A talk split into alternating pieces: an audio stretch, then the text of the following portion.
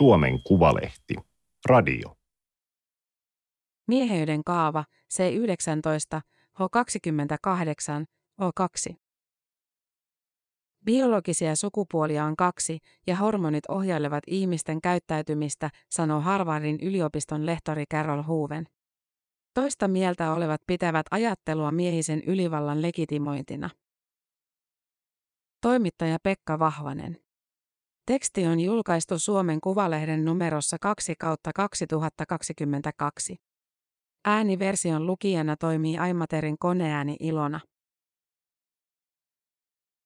SARS 72 murskasi koirien ja marsojen kivekset ja piikitti ne injektioruiskulla käsivarteensa, onko ikuisen nuoruuden lähde löydetty.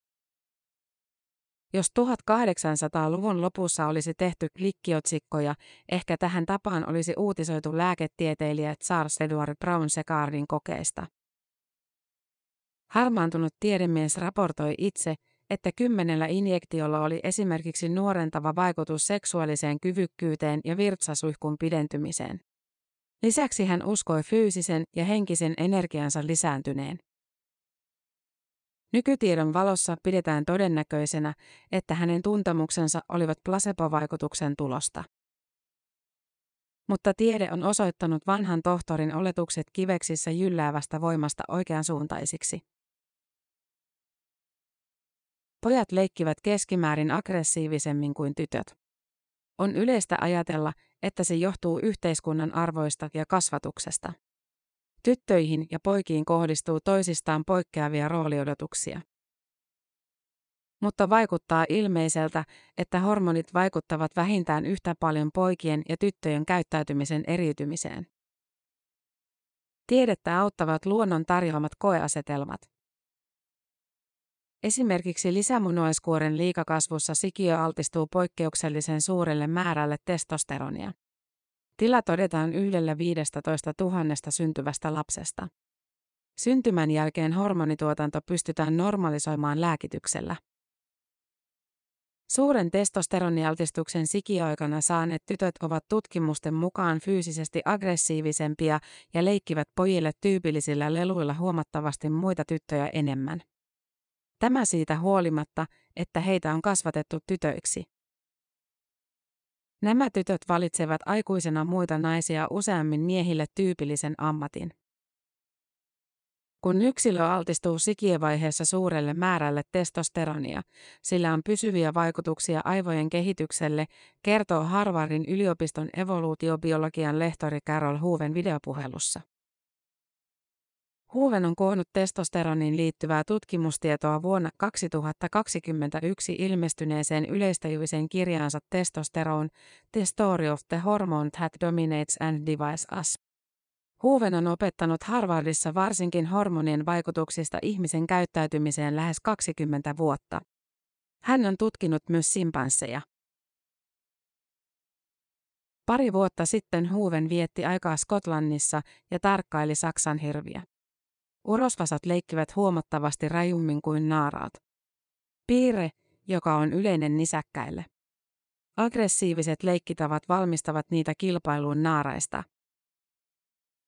Urosten testosteronitasot nousevat syksyllä, jolloin on naarashirvien kiima-aika. Korkea testosteroni lisää hirvien aggressiivisuutta ja kasvattaa sarvet, joiden avulla urokset kilpailevat väkivaltaisesti statuksesta ja parittelumahdollisuuksista.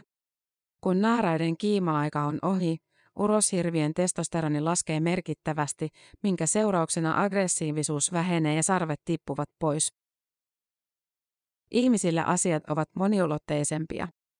Vaikuttaa siltä, että kaikilla aikuisilla miehillä ja kaikissa tilanteissa korkea testosteroni ei lisää aggressiivisuutta mutta tietyllä ihmistyypillä lisää, selviää kanadalaispsykologien Sean Zeniolen ja Justin Kären tekemistä tutkimuksista. Kyse on statusorientoituneista miehistä, joiden itsekuri on keskimääräistä alhaisempi. Testosteroni vaikuttaa miesten aggressiivisuuteen myös epäsuorasti. Se esimerkiksi näyttäisi vähentävän empatiaa. Lisäksi korkea testosteronitaso häivyttää pelkoa ja kivun kokemusta. Nämä tekijät voivat poistaa riskinoton ja aggressiivisen käyttäytymisen pidäkkeitä. Myös naisen keho tuottaa pieniä määriä testosteronia. Mutta selkeää näyttöä naisten testosteronitasojen vaikutuksesta aggressiivisuuteen ei ole. Naisen aggression hormonaalisesta perustasta tarvitaan lisää tutkimusta, Huuven sanoo. Vaikka lievemmässä väkivallassa sukupuolten väliset erot eivät ole suuria, vakavimmissa tapauksissa miesten väkivaltaisuus korostuu selvästi. Yhteiskunnasta ja aikakaudesta riippumatta valtaosa tapoista ja murhista on miehien tekemiä. Myös uhrit ovat pääosin miehiä. Maailmanlaajuisesti miehet syyllistyvät noin 90 prosenttiin henkirikoksista. Huuven korostaa, että ongelmallisella aggressiivisuudella on myös kääntöpuolensa. Miesten sankaruus. Miehet pelastavat ihmisiä palavista taloista, veden varasta tai pahoinpitelijöiden kourista. Enkä nyt väitä, etteivätkö naiset voisi olla sankarillisia, mutta miehet keskimäärin ovat valmiimpia jopa vaarantamaan henkensä tuntemattomien ihmisten pelastamiseksi, Huuven sanoo. Pojista ei tule miehiä armeijassa, vaan tästä tehtävästä huolehtii testosteroni. Kun murrosiassa kivekset alkavat tuottaa aikaisempaa huomattavasti suurempia määriä mieshormonia C19, H28, O2, ääni madaltuu, lihakset ja parta alkavat kasvaa. Samalla kehittyy usein voimakas sukupuolivietti, joka voi teini-ikäisestä pojasta tuntua itseä suuremmalta voimalta. Tutkimuksissa on havaittu, että miehen lipido on keskimäärin huomattavasti voimakkaampi kuin naisella. Lisäksi miehet haluavat naisia tavallisemmin harrastaa seksiä useamman kumppanin kanssa. Tämä selviää esimerkiksi vuonna 2009 toteutetussa laajassa kyselytutkimuksessa, jonka tulokset analysoi psykologi Richard Lippan johtama tutkimusryhmä. Kyselyyn vastasi noin 200 000 ihmistä 53 maasta. Erilaiset laboratoriotutkimukset, joissa on mitattu reaktioita kuvallisiin ja äänellisiin ärsykkeisiin, vahvistavat kyselytutkimusten tulokset. Moni kuitenkin epäilee, onko miesten suuremman seksuaalivietin takana biologia, siis ensisijaisesti testosteroni. Vai onko kyse ennemmin naisen seksuaalisuuden kulttuurisesta tukahduttamisesta? Muistan kuinka viidettä avenuuta kulkiessani edessäni käveli nainen. Hänellä oli yllään lyhyt hame ja toppi, ja minä katsoin hänen persettään. Sanoin jatkuvasti itselleni, älä katso sitä. Jatkoin kuitenkin sen katsomista ja kävelin hänen ohitseen. Ääni sisälläni kehotti kääntymään ja katsomaan hänen rintojaan. Käänny ympäri, käänny ympäri. Samalla feminiininen ja feministinen menneisyyteni sanoi, että et muuten katso, senkin sika. Älä käänny. Onnistuin taistelemaan korttelin verran ja sitten antauduin katsomaan. Olo oli kuin päänsisäisessä pornoteatterissa. Enkä voinut vain pysäyttää filmiä. En kerta kaikkiaan pystynyt. Kaikki mitä katsoin, kaikki mihin kosketin muuttui seksiksi. Carol Hooven lainaa kirjassaan amerikkalaista transmiestä Griffin Hansberryä, joka oli saanut testosteroni-injektioita. Vastaavat havainnot seksuaalisuuden luonteen muuttumisesta transmiesten testosteronihoidossa ovat Hoovenin mukaan yleisiä. Kokemukset vaihtelevat joissain määrin, mutta esimerkiksi tunne kiireellisestä seksin tarpeesta yleisesti lisääntyy. Taipumus esineellistää seksuaalisten halujensa kohdetta lisääntyy. Miestyypillisille testosteronitasoille altistuttuaan transmiehet raportoivat aikaisempaa vähäisempää kykyä päästä käsiksi tunteisiin, jotka olivat tavallisia naisen kehossa. He myös itkevät aiempaa vähemmän. Orgasmin kokeminen keskittyy spesifimmin ja intensiivisemmin sukupuolielimiin, kun naisen vartalossa monet raportoivat sen laajempana kehollisena kokemuksena. Jotkut sukupuoltaan korjaavat tosin menettävät täysin kykynsä orgasmiin. Nämä ovat toki keskiarvoja, kaikki eivät koe asioita samalla tavalla. Huuven korostaa, että testosteronin vaikutukset aivoissa ja käyttäytymisessä näkyvät aikaisemmin kuin esimerkiksi parran tai lihasten kasvu. Tätä voidaan pitää osoituksena siitä, että testosteroni vaikuttaa aivojen kautta käyttäytymiseen ja oman vartalon kokemiseen eikä pelkästään niin, että kehokokemus muuttaisi ajattelua ja käyttäytymistä. Moni pitää ongelmallisina selitysmalleja, joissa hormonien katsotaan ohjailevan ihmisen käyttäytymistä. Kriitikot uskovat, että näin helposti legitimoidaan esimerkiksi miesten ylivaltaa tai aggressiivista käyttäytymistä. Biologisten selitysmallien ajatellaan jähmettävän epäoikeudenmukaiset rakenteet pysyviksi. Huven painottaa, että se mikä on luonnollista, ei välttämättä ole yhteiskunnallisesti toivottavaa. Ihmisellä on geeninsä ja hormoninsa, mutta myös moraalinsa, jonka avulla omaa toimintaa voi kontrolloida. Mitkään hormonit eivät vapauta vastuusta, vaikka niiden vaikutusmekanismit selittävätkin osittain ihmisten taipumuksia ja haluja toimia tietyllä tavalla. Hänen mielestään tasa-arvoa, oikeudenmukaisuutta ja ihmisten kukoistusta voidaan edistää parhaiten tieteen avulla. Jos ihmiskäsityksemme on biologian sivuuttava ja valheellinen, on myös vaikeampaa korjata ongelmallisina pidettyjä käyttäytymismalleja, Huuven sanoo. Tieteen pitää luoda pohja julkisille keskusteluille politiikan suunnasta. Biologisia sukupuolia on kaksi, Huuven ajattelee. Tutkijat ovat yleisesti yhtä mieltä siitä, että sukusolujen tuottamisen näkökulmasta sukupuolia on kaksi. Urokset tuottavat siittiöitä ja naaraat munasoluja. Toisaalta osa esimerkiksi hormonien vaikutuksia tutkivista endokrinologeista korostaa, että syntyvän lapsen sukupuoli on joskus vaikeasti määriteltävissä tytöksi tai pojaksi. Harvoissa tapauksissa lapsella voi olla piirteitä kummastakin sukupuolesta. Huven on kuitenkin saanut osansa Yhdysvaltain kampuksilla vallalla olevasta cancel-kulttuurista. Hänen sanomisiaan on irrotettu asiayhteyksistä ja häntä on syytetty transvihamieliseksi. Jotkut opiskelija-aktivistit ovat väittäneet hänen näkemystensä olevan vaarallisia ja vahingollisia. He ovat myös painostaneet yliopiston hallintoa estämään hänen luontojensa mainostamisen. Hänen erottamistaan on vaadittu opiskelijoiden suojelemisen nimissä. Valitettavasti on lukuisia tapoja ymmärtää väärin niitä, jotka yrittävät keskustella ihmisen käyttäytymisen biologisesta perustasta. Varsinkin kun kyse on sukupuolieroista tai muista ryhmien välisistä eroista, Huven sanoo. Objektiivista tiedettä tehdessä pitää hänen mielestään hyväksyä se, että joskus tuntuu epämiellyttävältä. Charles Edward Brown Sequard kertoi pariisilaisyleisölleen vuonna 1889, että eläinten kivesmassan injektiolla hän pyrki vanhuuden päivien kaikista ongelmallisimman kurjuuden vähentämiseen. Tähän pyrkii usein nykypäivän testosteronihoito. Vaikka testosteroni syntetisoitiin jo 1930-luvulla, Suomessa testosteronikorvaushoidot aloitettiin yleisesti vasta 2000-luvun alussa.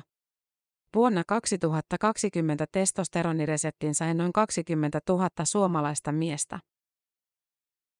40 ikävuoden jälkeen miesten testosteronitasot laskevat noin prosentin vuodessa. Testosteronin ehtymisestä voi koitua seksuaalista haluttomuutta, erektioongelmia, energian puutetta, väsymystä, masennusta ja unettomuutta. Suomessa moni alhaisen testosteronin kanssa tuskaileva suuntaa Turkuun. Siellä pitää vastaanottoaan miehisiin ongelmiin erikoistunut kliinisen fysiologian erikoislääkäri, dosentti Juhana Piha, jolla on seksuaalilääketieteen eurooppalainen erityispätevyys. Hän hoitaa yli 2000 miestä vuodessa. Puolen tunnin vastaanottojat venyvät kuulemma usein yli tunnin mittaisiksi. Kun näistä asioista puhuu, ei saa olla kiire. Testosteroni vaatii kokonaisvaltaista otetta, koska se vaikuttaa psyykkiseen, seksuaaliseen ja somaattiseen hyvinvointiin. Reseptiin tarvitaan testosteronin puutteesta kertovat oireet ja vähintään kaksi verikoetta, jotka osoittavat tasojen olevan matalalla.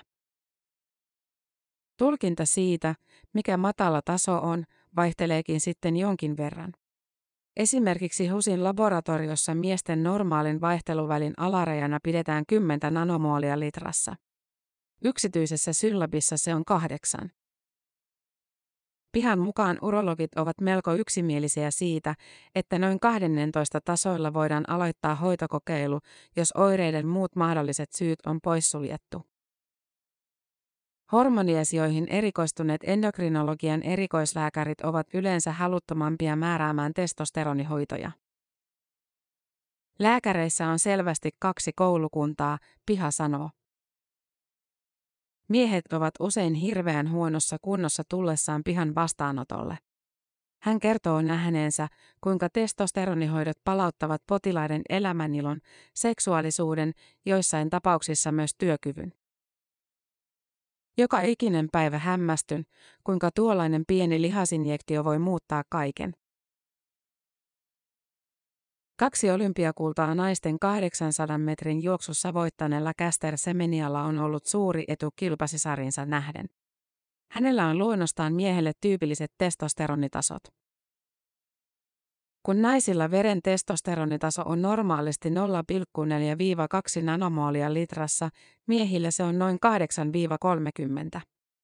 Testosteronin ansiosta miehillä on keskimäärin vahvemmat lihakset ja luusto sekä parempi hapenottokyky. Kansainvälinen yleisurheiluliitto on luokitellut, että semenialla on DSD eli poikkeamia sukupuolisessa kehityksessä. Merkittävän kilpailuedun tuo varsinkin DSDn alalaji, niin kutsuttu 5ARD-häiriö. Se tarkoittaa sitä, että vaikka olisi mieheen viittaavat kromosomit X ja Y, keho ei pysty tuottamaan dihydrotestosteronia, toista miehiseen kehitykseen tarvittavaa hormonia. Kohdussa pojan sukupuolielimet eivät kehity, vaan tavallisesti lapsi syntyy ulkoisesti tyttönä. Teiniässä keho ei enää välttämättä tarvitse dihydrotestosteronia saadakseen aikaan murrosien muutoksia. Näin pelkkä testosteroni riittää yleensä tuottamaan 5 ARD lapselle lihasten kasvun ja äänen madaltumisen. Usein kehittyy myös miehen sukupuolielin. Vuonna 2018 kansainvälinen yleisurheiluliitto linjasi, että pystyäkseen juoksemaan keskimatkoilla naisten sarjassa DSD-urheilijan pitää laskea testosteronitasonsa alle viiteen. Urheilumaailmassa kiistaa ovat herättäneet myös sukupuoltaan korjanneet transnaiset. Carol Hooven sanoo heidän epäilemättä hyötyvän fyysisesti siitä, että he ovat syntyneet miehen kehoon. Jos on käynyt läpi murrosien poikana, silloin on keskimäärin pitempi, vahvempi ja hapenottokyvyltään parempi kuin tytön keho on syntynyt. Etu ei tavallisesti häviä, vaikka käyttäisi aikuisielle mieshormonia tukahduttavia hoitoja. Testosteroni jättää jälkensä. Biologialla on suuri rooli miehenä ja naisena olemisessa tai intersukupuolisuudessa. Toisaalta ympäristö keikuttaa biologian ilmenemismuotoja, myös hormonituotantoa. Kun suosikkijoukkue häviää, testosteronitasot laskevat. Samoin käy usein pysyvämmin silloin, kun miehestä tulee isä. Biologia ei siis ole kohtalo, vain puolet siitä. Tämä oli Suomen Kuvalehden juttu mieheyden kaava C19, H28, O2. Ääniversion lukijana toimi Aimaterin koneääni Ilona. Tilaa Suomen Kuvalehti osoitteesta suomenkuvalehti.fi kautta tilaa.